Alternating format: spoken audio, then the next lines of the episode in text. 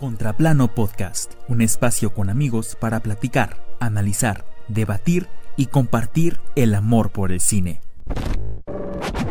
Si lo que buscas es divertirte, entretenerte y aprender de este séptimo arte, estás en el lugar correcto. Críticas, debates, mesas de análisis, noticias relevantes y mucho más. Solo aquí en Contraplano Podcast. Comenzamos. Bienvenidos y bienvenidas a otro episodio de Contraplano Podcast. Yo soy Juan Rodríguez y el día de hoy los estaré acompañando en este viaje. Espero estén teniendo una buena tarde, una buena mañana, una buena noche, cualquiera que sea el horario en el que se encuentren en este preciso momento. El día de hoy tenemos a un invitado especial que también comparte con nosotros esta pasión por el cine y sobre todo por el tema del que estaremos platicando el día de hoy. Es un compañero que conocí en la universidad, Rodrigo Lizárraga. Rodrigo, ¿cómo estás? Hola Juan, muy bien, ¿tú qué tal? Es un placer estar aquí en tu espacio de Contraplano. Sé que hay muchos cinéfilos que nos escuchan por ahí en Spotify y en todas tus redes sociales que tienes.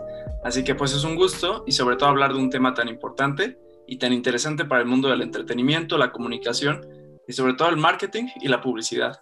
Así es, sí, la verdad es un tema bastante choncho, como dirían por ahí, porque ahorita van a ver más o menos de qué trata, pero sí es un tema pues bastante amplio y complejo. No se olviden de seguirnos en todas nuestras redes sociales, en YouTube nos pueden encontrar como Contraplano, en Twitter como Contraplano MXX, en Facebook como Contraplano y en Instagram como arroba guion bajo contraplano guion bajo.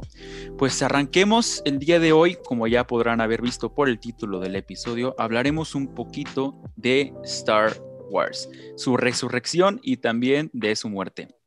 Como sabemos, Star Wars es una franquicia que fue creada por el genio George Lucas y cuenta con nueve episodios y distintos contenidos o spin-offs animados. El primer episodio, Una Nueva Esperanza, tuvo su estreno en el año de 1977 y desde entonces la franquicia ha tenido pues bastantes cambios, siendo uno de ellos, o el más importante, la compra de los derechos de parte del ratón de Disney.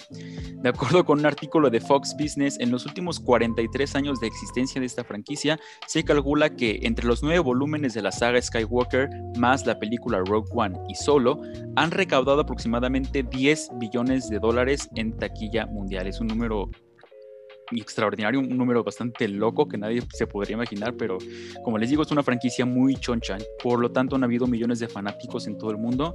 Star Wars se ha vuelto un, un icono de la cultura popular y se ha retomado en distintos productos mediáticos, ya todos sabemos lo que es Star Wars, todos reconocemos el tema de John Williams, es Star Wars porque es Star Wars y porque lo vemos en todos lados.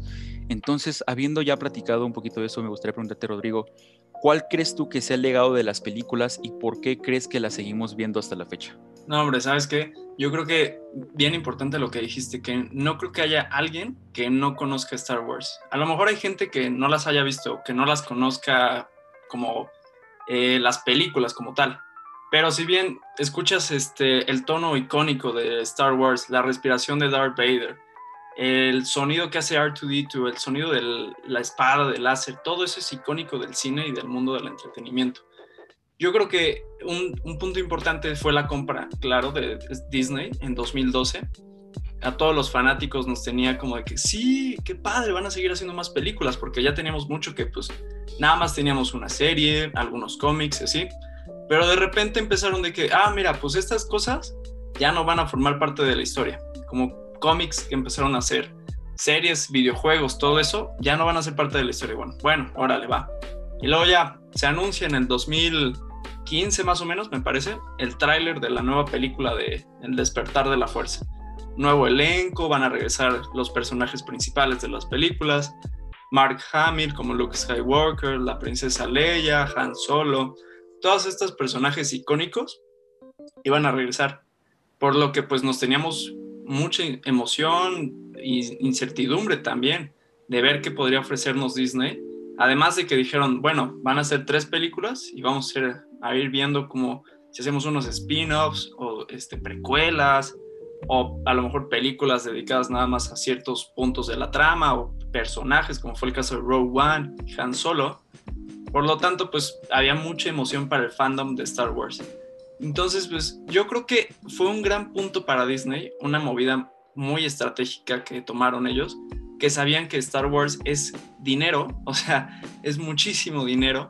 Antes de que las comprara Disney, se vendían millones de pesos, de dólares en películas, en juguetes sobre todo que muchos coleccionistas compraban. Entonces yo creo que fue un punto muy acertado para Disney y que pues hoy siguen siendo los número uno del entretenimiento.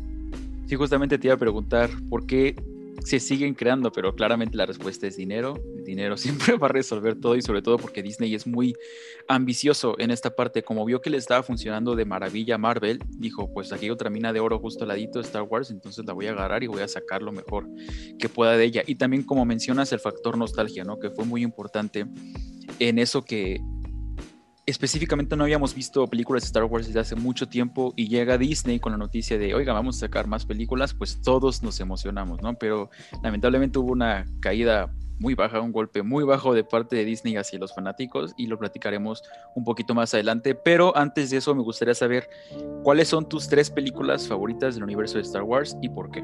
Pues yo lo tengo mucho amor a las, a las precuelas, aunque sean malísimas. O sea, ya viéndolas de grande a comparación de cuando las veía de seis años, pues ya digo, ¿qué son estos huecos? ¿Qué es esto? ¿Qué estoy viendo? O sea, pero sin duda que son películas que las tengo mucho en mi corazón. Pero mi top 3 yo creo que siempre será el número uno, El Imperio Contraataca. Creo que es una película que para su fecha se ve espectacular, o sea, los efectos que tiene son increíbles igual la presentación de como esto que va a ser clásico de Star Wars, como de revelar cosas, como el hecho de decir yo soy tu padre, eso sí fue pues algo que nadie tenía como visto, ¿no? Y creo que es uno de los grandes como mensajes que transmite al mundo del cine de cómo construir un buen guion, cómo con tantos personajes darle a cada quien algo, ¿no? O sea, ir como el camino del héroe que se tiene tanto tiempo pues escrito a través de novelas, libros y ahora en películas, cómo es tan importante verse en una, en una película de Star Wars y cómo siempre se va retomando. Eh, puesto número dos, yo creo que tendría Rogue One, que para mí es de las mejores películas de en tanto efectos especiales como en cinematografía, o sea, en fotografía se luce y se ve eh, increíble. Yo creo que las peleas, las forma en la que toman a las naves y la escala que les están dando es increíble, es algo que no se había visto antes en películas de Star Wars. Y por último, pues la primera, con la que salió George Lucas en, el, en los 70s.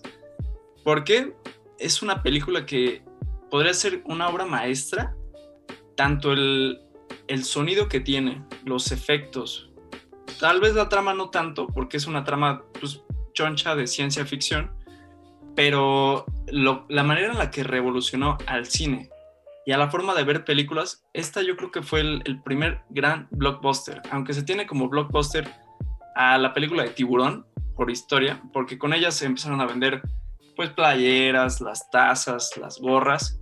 Yo creo que con Star Wars fue cuando explotó todo esto del blockbuster. Empezaron a vender mucha merchandising, muchos libros, muchas playeras, muchos juguetes, cantidad enorme de juguetes que hoy yo creo que si nuestros papás hubieran guardado sus juguetes, no, hombre, no tendríamos que estudiar, ya seríamos ricos. Pero bueno, esas son mis tres películas favoritas, El Imperio Contraataca, Rogue One y Star Wars. interesante, yo también, las primeras dos que mencionaste son igual, mi top 2, en la última sí cambia. En primer lugar, obviamente, el Imperio Contraataca siempre va a ser la mejor y va a ser el estandarte de Star Wars, su pico de fama, su pico de éxito, porque fue el punto en el que alcanzaron culminar como todo en cuanto a guion, en cuanto a dirección, o sea, todo absolutamente es fenomenal en esa película, mi favorita. En segundo lugar también viene después Rogue One, porque creo que es la única película que, en la que Disney ha acertado desde que empezó a producir películas de Star Wars, porque cuenta la historia de unos don nadie, básicamente nadie los conoce, nadie los haya visto nunca ni escuchado sus nombres, y te cuenta la historia de cómo estos don nadie terminan salvando la galaxia, porque fueron ellos los que dieron pauta a que se salvara la galaxia, ellos fueron los que iniciaron el camino, y qué padre la verdad que te hayan contado pues este, esta travesía de estas personas que ni siquiera conocíamos. Y por último, es un poco controversial, pero Revenge of the Sith, o sea, eh, creo que no es tan mala, o sea, creo que se disfruta por parte, sobre todo el conflicto que existe interno con Anakin y el conflicto que se genera después con Obi-Wan. Siento que es bastante tenso, funciona muy bien la química entre Ewan McGregor y Hayden Christensen, a pesar de que Hayden Christensen no es el mejor actor del mundo, pero siento que funciona muy bien en ese aspecto. Ahora, habiendo ya platicado un poquito de esto, pues pasamos a lo controversial, a lo choncho que nos concierne en este episodio, la nueva trilogía la historia de Rey Skywalker, Rey Palpatine, sepa Dios ya cuál es su apellido, pero Rey. Y me gustaría preguntarte, ¿por qué crees que esta nueva trilogía es tan odiada entre la comunidad de los fanáticos? Eh, pues mira, hay muchísimos puntos de qué hablar de la nueva trilogía, pero yo creo que el primero es de que no había un plan así bien, bien escrito, o tal vez sí, pero cambiaron de director, cambiaron de productor, cambiaron de guionistas en las tres películas. Entonces entra J.J. Abrams, que conocemos por la serie de Lost, y por las películas de Star Trek, que son muy buenas, las nuevas. Y entra y pues casi casi hace un remake de la primera película de Star Wars, ¿no? Tenemos a nuestro personaje del desierto, a nuestro Han Solo que ahora es Poe Dameron, a, no sé, el, el, único acierto que sí dio mucho con esto fue a poner un personaje que también se dio a la inclusión a un personaje, el primer afroamericano, bueno, el segundo afroamericano de la saga, porque tenemos el primero que es Lando, que fue Finn, y a este le dijeron, ok, vamos a ver qué pasa dentro de los estos soldaditos blancos, los Stormtroopers, qué pasa dentro, qué conflicto tienen ellos, por qué entran a la guerra. Ese fue un gran acierto que tuvieron. Y después, bueno, se acabó la primera película, ok, me gustó, digo, pues no está haciendo ningún gran esfuerzo, pero da, es Star Wars, ¿no? Viene la segunda película de estas de Disney, y traen un nuevo director. Entonces, pues ahí fue como todo el cambio y los fans tenían súper nerviosos de qué iban a hacer. Dice, ok, vamos a ver qué tenemos aquí, lo vamos a desechar, vamos a hacer algo nuevo. Entonces ahí empezaron las decepciones, desde los agujeros de guion en esa película, hasta cómo presentaron a los personajes de los icónicos, o sea, Luke Skywalker, ¿qué le pasó en todo este tiempo que no lo habíamos visto? Fue una gran decepción para los fanáticos ver cómo a su héroe lo trataron tan abajo. Incluso hay videos del actor de Mark, cómo se decepcionó tanto al estar ahí en el set, que casi casi llora. Hay, yo creo que muchas entrevistas de él en las que les advierte como los fanáticos de que no, esta película no es Star Wars, este personaje no es el mío. O sea, lo que hicieron no me gustó. Entonces, pues ya, para el último episodio, tratan de hacer como Marvel, literal o sea, de que tenemos el conflicto, se unen todos los héroes, hay un gran villano, que el gran villano ahora resulta que no estaba muerto, que regresa, y pues al final un Deus ex machina, así como en cualquier otra película. Millones de naves, órale, todos, todos, todos, todos los que no habías visto, de repente aparecieron, pum, pum, pum, peleas, plomazos, batalla excelente ahí con las explosiones que le encanta J.J. Abrams y ya, se acabó, un cierre a la trilogía. Entonces, pues, ¿qué nos deja esto? Una completa decepción por la, la falta de guion planeado, que si bien lo pudieron haber hecho desde el 2015, de que, ok, vamos a seguir esto, órale, órale, vamos a ver cómo genera pues la primera película, ya sabemos que Star Wars la van a ver, sea mala o buena, va a generar mucho dinero, pero ¿qué es mejor? Que, se, que el fan se quede pues contento y que transmita a nuevas generaciones pues esta gran ola de Star Wars. O que pues, se vayan decepcionados y que tratemos de hacer una corrección política que incluyan a personajes nuevos, pero que pues sean para la aceptación de los LGBT, de los afroamericanos, chalala, chalala. Entonces pues es ahí donde entró como la gran decepción de los fanáticos.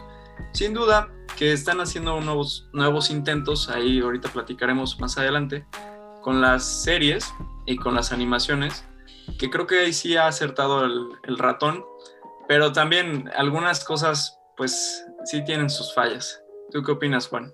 No, sí, definitivamente está. Creo que acertaste mucho en la en esta palabra que es incongruencia. Hay mucha incongruencia entre los tres volúmenes nuevos de Disney. Llega J.J. Abrams con su visión, visión entre comillas porque nada más copió y pegó básicamente lo que vimos en A New Hope. El Rey es una versión remasterizada de Luke, Poe Dameron, es una versión remasterizada de Han Solo, con unas tantas matices un tanto diferentes, pero sigue siendo lo mismo. Y en cuanto a la narrativa, a cómo va progresando la historia, sigue siendo exactamente lo mismo. Tenemos una nueva estrella de la muerte, tenemos un nuevo villano que se nos presenta. Aquí también es un punto que me hace enojar mucho porque no sé si recuerdas en la primera, en The Force Awakens, se nos presenta Snoke como el nuevo villano. O sea, ni siquiera le vemos la cara completa, lo vemos a través de un holograma y como esta entidad misteriosa, poderosa. Y llega Ryan Johnson y dice: No, no me cae bien este güey, lo voy a matar. Así es. Y Un, punto, un punto muy acertado que tuvieron fue en la creación de, Kylo Ren. la verdad es que en la primera película me encantó ese personaje, aunque su espada pues está súper rara, pero está, o sea, se ve espectacular. Yo creo que eso pudo haber sido un, un, gran punto para conflicto, para decir de que, oye, pues se va a pasar al lado bueno, o, va a matar a su mamá también ahora, o qué va a hacer, ta, ta, ta, ta. Pero al final dijeron, no, el malo siempre era pálpate, ¿no? Y ya. ¿Cómo sobrevivió? ¿Quién sabe cómo sobrevivió, güey? Porque se cayó de no sé cuántos pisos, creo que se electrocutó, se quemó, no sé qué, no me acuerdo qué le pasó. Exacto. Y sale vivo, y aparte es abuelito, sepa Dios qué de Rey. Ay, Dios santo. Claro, pues todas esas cosas son las que hicieron enojar mucho a los fanáticos. Yo la verdad es que las veo como, pues meramente películas, no, me, no les tengo más como afición porque creo que el fan de Star Wars, el fan de que es meramente el que compra todo, que es así de que, ok, me sé todo esto, es el que en verdad se enojó con estas películas. Tampoco hay que decir que eh, la audiencia en general no les gustó, porque tiene una buena aprobación. Los críticos, pues como sabemos, algunos de Rotten Tomatoes, todas estas plataformas de crítica, pues sí le, aplauden, pero ahí no sabemos cuáles están comparados, cuáles no. Sí, no. Entonces, en general, pues a la audiencia no la dejó tan decepcionada. A los fanáticos es a los que sí. Sí. Definitivamente yo en lo que estaba, o sea, vi las tres películas otra vez, me dolió mucho verlas, o sea, fue una tarea muy difícil, pero lo hice por ustedes, audiencia. Eh, encontré y anoté mis notas, pues tres cosas particulares que fueron las que a mi parecer hacen que esta nueva trilogía no funcione. La primera, incongruencia estética. Hay una gran brecha entre la estética de este Ryan Johnson con la estética de J.J. Abrams. Como que tienen visiones diferentes, obviamente cada director tiene su visión. Y si ya hubieran, ya estaba esta brecha, y ya estaba diferente, ¿por qué volverla a retomar en el tercer volumen? ¿Por qué traer a Abrams otra vez? Nada más lo hicieron para reparar los daños que había dejado Johnson, porque Johnson quedó odiado por Disney, odiado por los fanáticos. Johnson no puede pisar, yo creo que pie donde haya una comunidad de Star Wars porque se lo van a linchar. La segunda, la incongruencia narrativa, como ya hemos platicado, hay agujeros muy grandes, muy grandes en cuanto a la historia que no tienen sentido. Por ejemplo, el hecho de que en The Last Jedi se nos haya dicho que Rey era una donadie, que le abandonaron sus papás, que venía de un basurero. Dices, ah, qué chido, porque aparte se te presenta a los niños al final, el de la escoba, como que tienen la fuerza y esa conexión. Entonces, eso te quiere dar a entender que cualquiera podía convertirse en un Jedi si conectaba con la fuerza, pero de repente en la tercera, ah, resulta que no es una donadie, es pariente de Palpatine como por. ¿Cuál es la correlación ahí? Claro, y el último. Sí, sí, y el último punto que anoté es los personajes poco desarrollados, sobre todo Rey y Kylo. Siento que Rey sí tenía bastante potencial para ser la nueva heroína, me gustó mucho que escogieran una mujer, sobre todo, pero no la supieron, de, no la supieron aprovechar. su personaje está mal escrito, sus motivaciones están mal desarrolladas. Es un desastre lo que hacen con ella entre. Porque fue un peloteo, fue como Abrams, eh, te aviento mi visión, a ver qué haces tú con ella. La recibe Johnson, la cambia, a ver, te la aviento tú ahora qué haces con ella. No, pues ya está toda jodida, ¿qué hago? Pues lo que mejor que puedo hacer. Y de Kylo, pues mejor ni hablamos. Tuvo un incentivo muy bueno en The Force Awakens al matar a su papá, un conflicto bastante bien cimentado que tuvieron que haber aprovechado y Abrams como que intentó darle cierre en The Rise of Skywalker, pero un cierre medio raro que te deja como confuso y nada más por puro fanservice, pero bueno, ¿qué se le va a hacer? Sí, no, no, no. Aparte, pues yo creo que, eh, no sé si has visto por ahí algunos videos y invito a los que nos estén escuchando a buscar los planes que se tenían para esta última entrega, que de hecho tenía el nombre de eh, Duel of the Fates, así como la canción del primer episodio de La amenaza fantasma. Yo creo que era una visión que pudo haber sido muchísimo mejor. los dibujos que se tienen de esa visión que tenía J.J. Abrams son pues unos conflictos llevados pues desde las tres películas, no sacados de la manga. Entonces tenemos a nuestro personaje principal buscando más cosas de los Jedi, a Kylo Ren buscando más cosas de los Sith y al final un enfrentamiento entre ellos. No se van a unir como si fuera una guerra civil de Marvel y al final enfrentarse contra otro villano. Eso sí fue súper sacado de la manga. Pero bueno, ya dejemos de hablar de esto porque en verdad que nos va a doler la cabeza.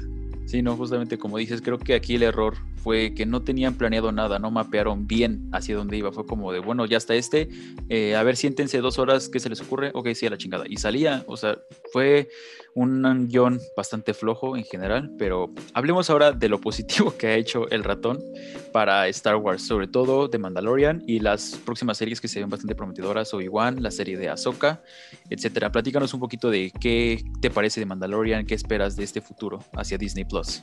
Pues yo la verdad cuando la anunciaron, sí sabía siempre de, de este Boba Fett, que de hecho es de los más amados por los fans y se tiene la figura chiquitita de, de los coleccionables, que es la más cara de todo el mundo de, con respecto a Star Wars. Entonces, pues nada más sabía eso. Dije, bueno, es un personaje de más. Nunca pude ver la serie, la animada de La Guerra de los Clones, pero al ver esta serie dije, bueno, pues a ver qué tal. Se ve bien. Vi que estaba John Favreau, que la verdad es de, pues uno de los directores que tal vez no, no ha hecho obras de arte, pero ha dado el empuje a Disney y ha sido el correcto, ¿no? Él fue el que lanzó Iron Man, él fue el que lanzó el libro de la selva, El Rey León, la animada live action, que tampoco está pues, muy buena, pero tiene una tecnología increíble, por lo que pues dije, bueno, vamos a ver qué tal. Y sí, desde el primer episodio obviamente se, vio el cambio. Decías, bueno, pero este es de Disney, ¿no? Como, ¿por qué no hay como pues, no sé, chistes o cositas de que fallas en los personajes, no, estaba muy bien, muy bien. El Baby Yoda que salió, uff, ahí está el, Disney, ¿no? Pero bueno, es algo de lo que no te quejas. Es un personaje muy lindo que te la pasas súper bien cuando lo ves. Y más cuando los estás viendo en los memes, tanto esto que creo que ese fue un gran empujón para ver la serie. Los memes del Baby Yoda están increíbles. Pero esta serie se ha convertido en un, pues un, ok, fans, aquí los voy a agarrar de la mano, los voy a llevar al camino de lo que es Star Wars otra vez. Jálense, vénganse para Disney Plus, ¿no?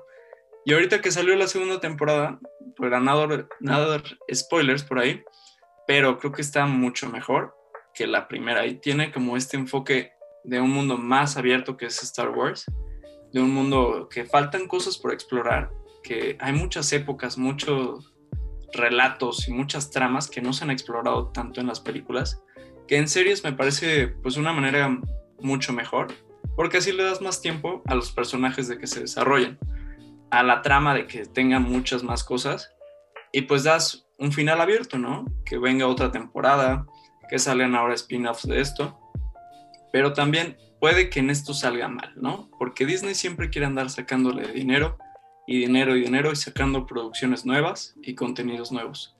Pero creo que eh, los dos que están pues eh, dando este empujoncito a toda la saga es John Favreau y también hablemos de Dave Filoni, que es uno de los pilares importantes de la animación, que se ganó mucho el respeto por llevar esta serie y ahorita por darle su final y ahora por dar The Mandalorian. Creo que es un buen acierto para Disney. Y sí, están regresando algunos fans, sí están regresando. Y sobre todo porque están aprovechando mucho esta controversia mediática que tienen los memes de Baby Yoda, los juguetes que fueron, si no el más vendido para esta Navidad, se agotó rapidísimo. Todo el mundo lo quiso comprar para sus niños, sus niñas, hasta para los adultos. Yo quería uno, pero pues se agotó.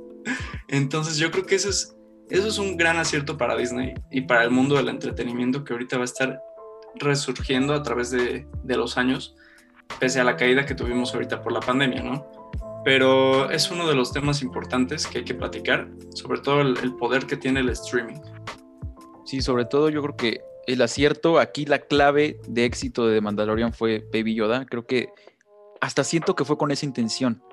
O sea, yo percibo de Mandalorian como una extensión del universo de Star Wars porque no nos están a cada rato echando en cara como, ah, esto pertenece a Star Wars y acuérdate que conoce este personaje y te voy a meter a esto por la fuerza. No, no lo hacen. Sí lo hacen un poquito en la segunda temporada con Ahsoka y al final con Luke, pero no lo hacen de forma recurrente, lo hacen en el momento en el que tiene que ser, obviamente para generar pues esta emoción en la comunidad de los fanáticos, pero no lo están restregando a cada rato porque llega un punto en el que eso podría volverse cansado y tedioso, como de ya entendí, ya entendí, pero dame a la historia de este güey.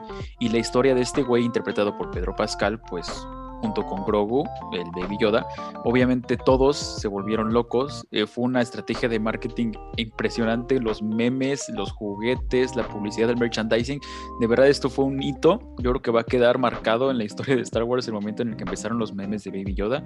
Y ahí sí hay que reconocer a Disney, pues toda la estrategia, ¿no? Sobre todo a John Favreau y a Dave Filoni por crear esta extensión del universo y a darle un poquito de diferencia en el enfoque. Ya no lo mismo que ya habíamos estado acostumbrados a ver con Rey, con Kai, lo que ya estábamos, creo que todos hartos de ver lo mismo, entonces ellos como que se atrevieron a ir por otra ruta.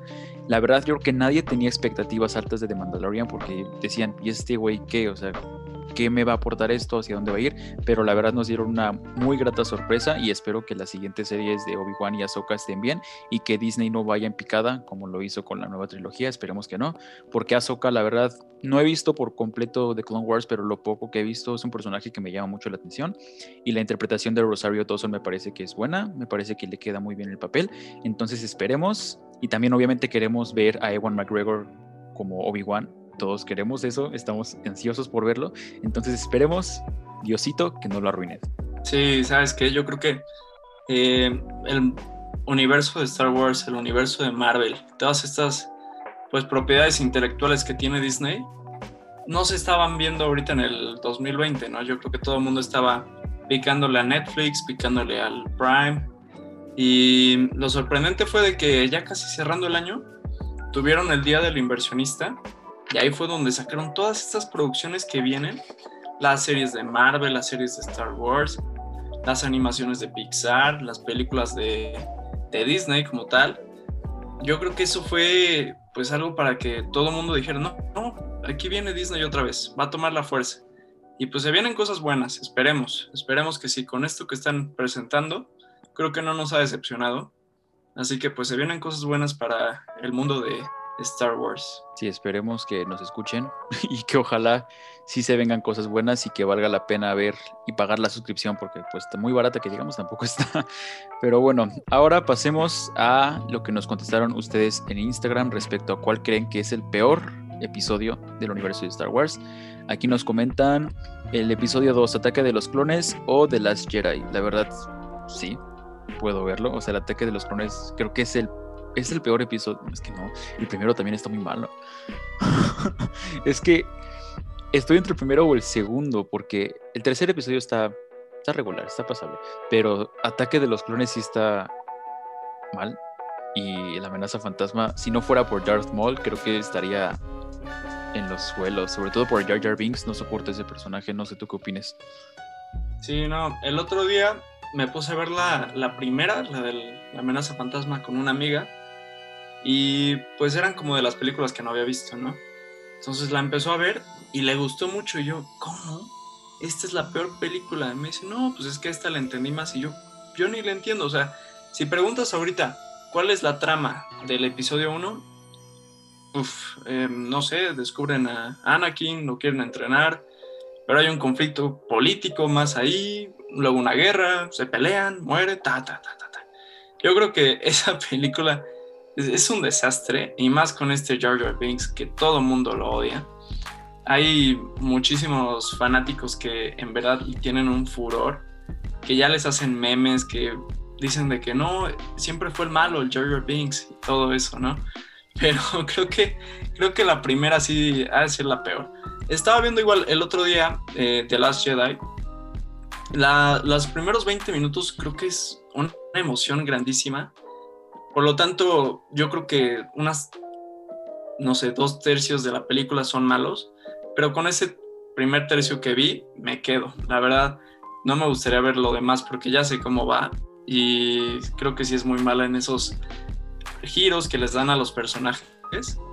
pero nada como el primer episodio. En verdad, malas actuaciones, mal trama, un duelo. Los efectos especiales de la chingada, si no está. Claro, no, aparte, pues es esto que estaba pues pensando mucho George Lucas, que la verdad se la, se la aplaude muchísimo.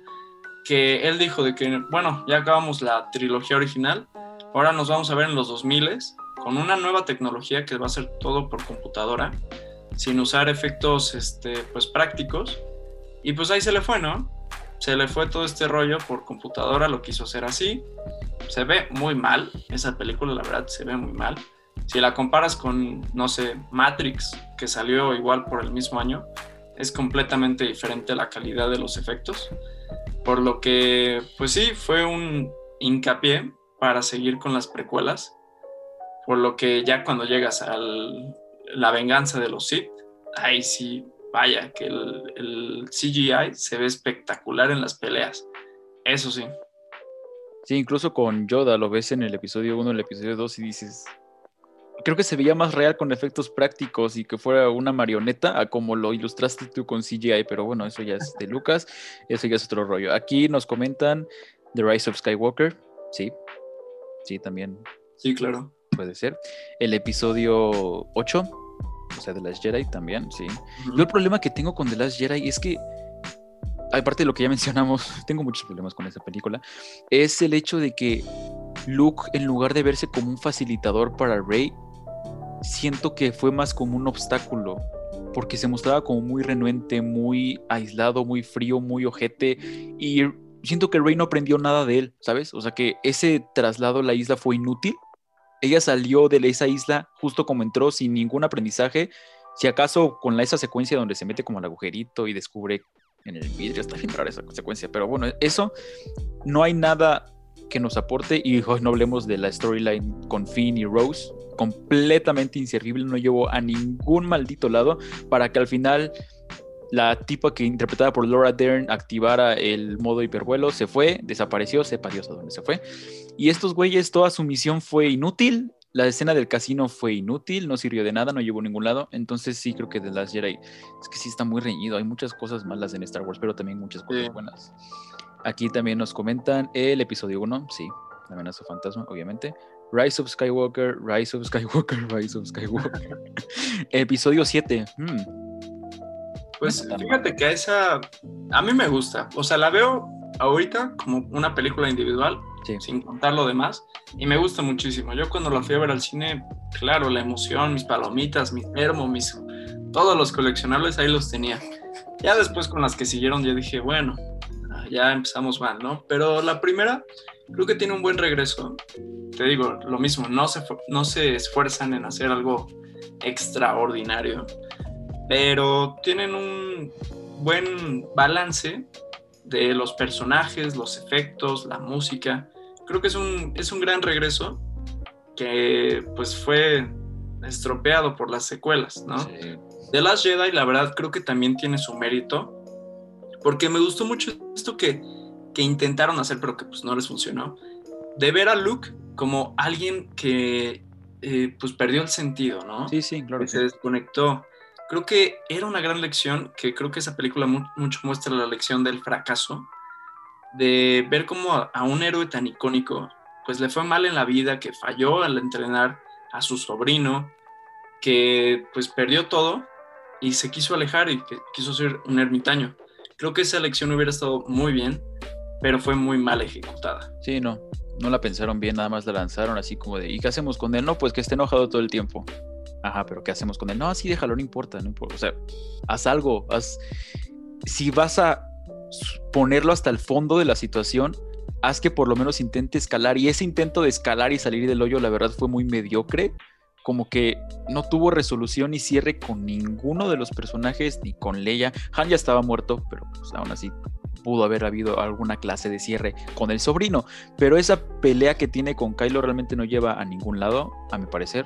Nada más se presenta a través de la fuerza, una representación de él, y luego se desaparece y te quedas como de, así vas a darle cierre a este personaje, no vas a dejar que intervenga, que a lo mejor se encuentre con Leia, porque el encuentro que tiene con Leia es como muy breve y corto, es como de, hola, ya llegué, mm, te doy esto, y bye, adiós. Sí, pero dale cierre. Ay, no. Sí, no, ningún, ningún personaje tuvo muy buen cierre, ni siquiera los principales de las nuevas. Sí, no. De al final de Rey, este, cuando le pregunta a esta señora, ¿quién eres? Rey Skywalker. No, pues soy Rey. ¿Y Rey qué? O sea, Rey Skywalker, ¿en serio? Eso? haber dicho, no, pues nada más Rey, o, o que hice rara, no sé.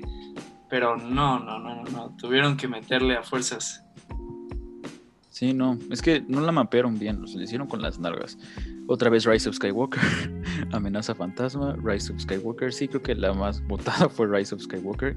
Sí podría ser, pero yo me voy todavía por el, episodio 1 o el episodio 2, sobre todo por las actuaciones. Sí está muy... Te saca por completo de la historia. O sea, estás metido y de repente cierto diálogo o cierto gesto que no se ve real te saca y dices, la ah, chinga, que estoy viendo una serie de Televisa o estoy viendo Star Wars? Porque sí está cabrón. Sí, no, está cabrón.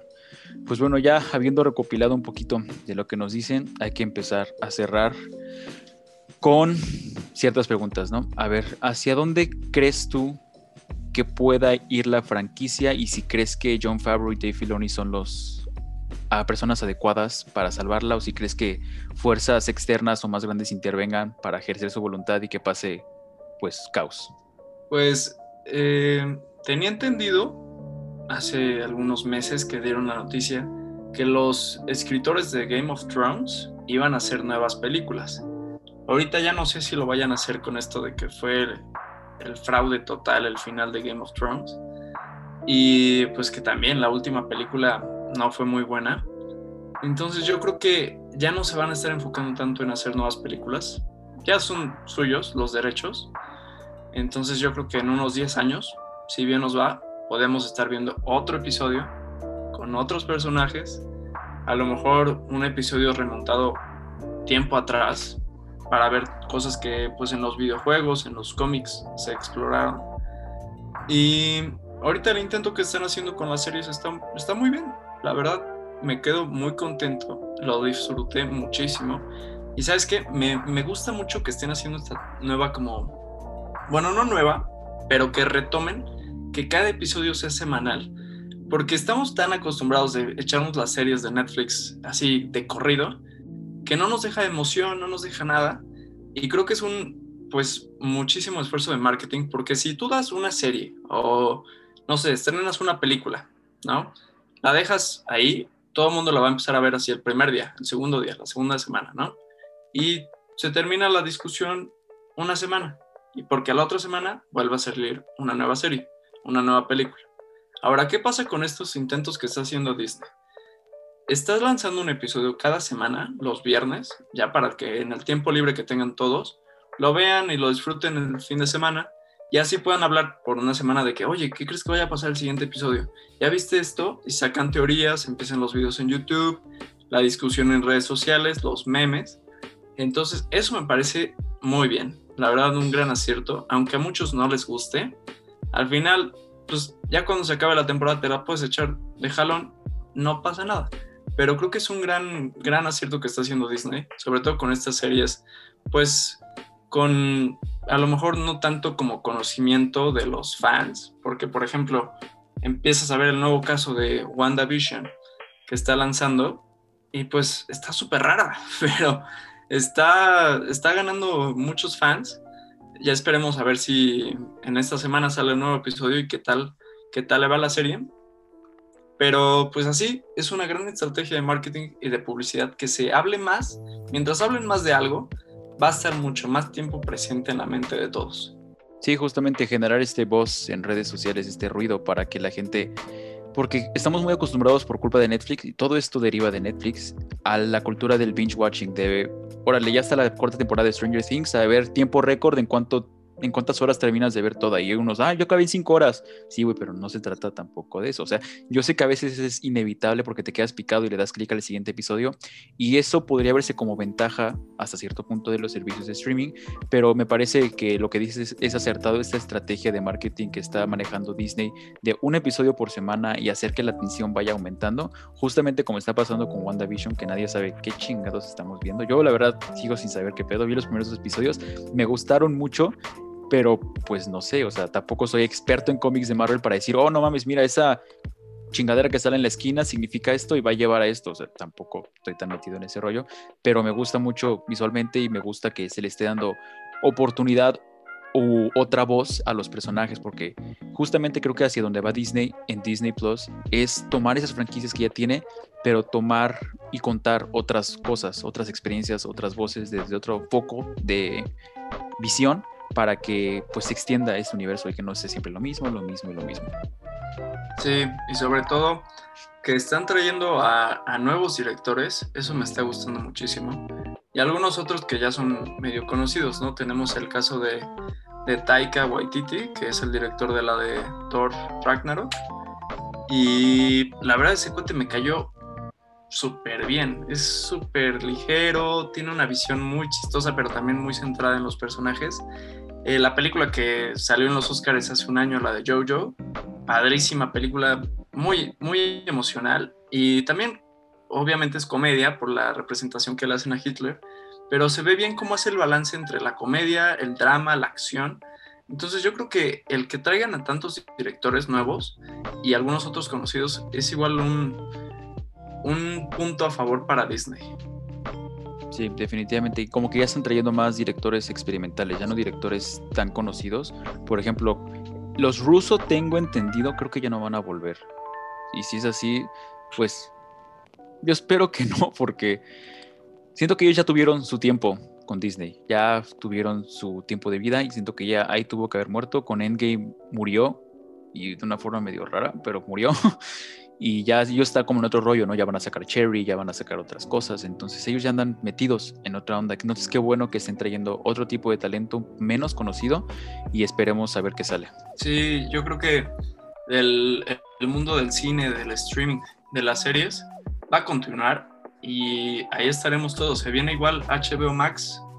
No sé si para Latinoamérica vaya a salir este año, para México en especial pero acaban de lanzar una estrategia que me parece súper mal, pero a ver qué tal sale, ¿no? Que dicen, ok, vamos a estrenar nuestras películas en nuestra plataforma y en el cine el mismo día. ¿Tú crees que la gente vaya a querer ir al cine con eso? No vayan, no van a ir. Menos si la película se va a piratear como Wonder Woman. Yo la vi pirata, espero no me metan a la cárcel Yo la vi pirata. Yo la vi pirata. Voy a andar arriesgándome a ir al cine para ver una película que para empezar está de la chingada. Bueno, no de la chingada, pero sí está mala. Sí, es muy mala. Yo arriesgando ir al cine, la encontré en Cuevana, pues, ¿qué voy a hacer? La voy a ver. Sí, sí. Digo, el, el cine ahorita pues está cayendo, ¿no? Hay que ver puntos importantes para levantarlo, no, no echarlo a perder, porque con estas movidas que están haciendo, pues no son las más acertadas. La gente no va a ir al cine ahorita, le tiene miedo a contagiarse ahí. Por más que Cinépolis ande sacando o Cinemex sus protocolos de sanitización, de reapertura con estas nuevas medidas de, de sana distancia, todo esto, la gente no quiere ir. Y tienen razón, no se puede salir, aunque vayas a la tiendita de aquí de la esquina y te pongan gel, te puedes contagiar, ¿no? Entonces yo creo que, pues ahorita mucho hay que apostarle al streaming, pero también hay que ver cómo salvar al cine, ¿no? Algunos nuevos intentos que estén haciendo las productoras, que, que sí, a lo mejor, pues puedes ir a rentar una sala, órale, está chido, vas tú solito con a lo mejor unos dos, tres personas y rentas toda una sala y no sale tan caro o no sé, vas al cine en la función más noche, con menos gente, y así a lo mejor puedes ir rescatando un poco. Pero ahorita las producciones no se quieren arriesgar. Yo la última que fui a ver al cine fue la de Tenet, no había nadie. La verdad sí me sentí muy triste porque es una película que, pues que no, no está tan... Em, no es una gran apuesta como las otras películas de Nolan, pero creo que es una película que, pues bien, se pudo haber visto en el cine y ahí hubiera quedado muy bien.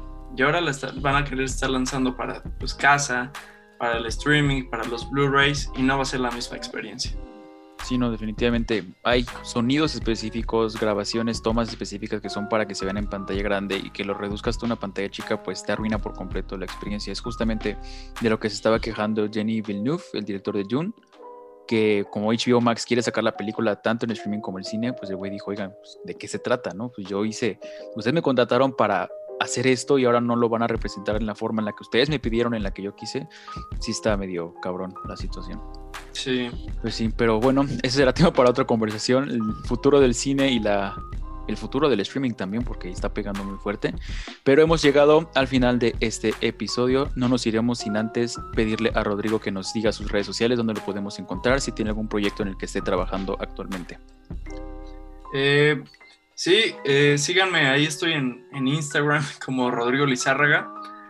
Eh, la verdad es que no, no uso mucho mis redes sociales. Creo que ha sido un arma de dos filos ahorita en la pandemia porque si bien antes lo era mucho con estas pues nuevos algoritmos que tienen tanto las redes sociales como el caso de TikTok, que está sacándote lo que tú quieres ver, se me hace muy espantoso, la verdad, por lo que no las uso, pero la más que uso es, Instagram y de vez en cuando pues saco algunas recomendaciones de películas, de series y de otros tantos videojuegos.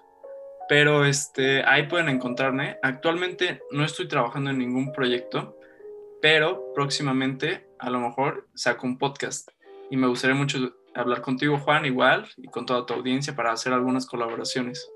Excelente, qué bueno que nos avisas para irnos preparando de una vez para esto. Qué bueno, qué bueno. Pues hemos llegado ahora sí al final de este episodio. Un placer estarlos acompañando y estarlas acompañando el día de hoy, tarde, noche, día, no sé en qué horario estén. Muchas gracias por estarnos escuchando. Yo soy Juan Rodríguez. Nos estamos escuchando en la siguiente ocasión.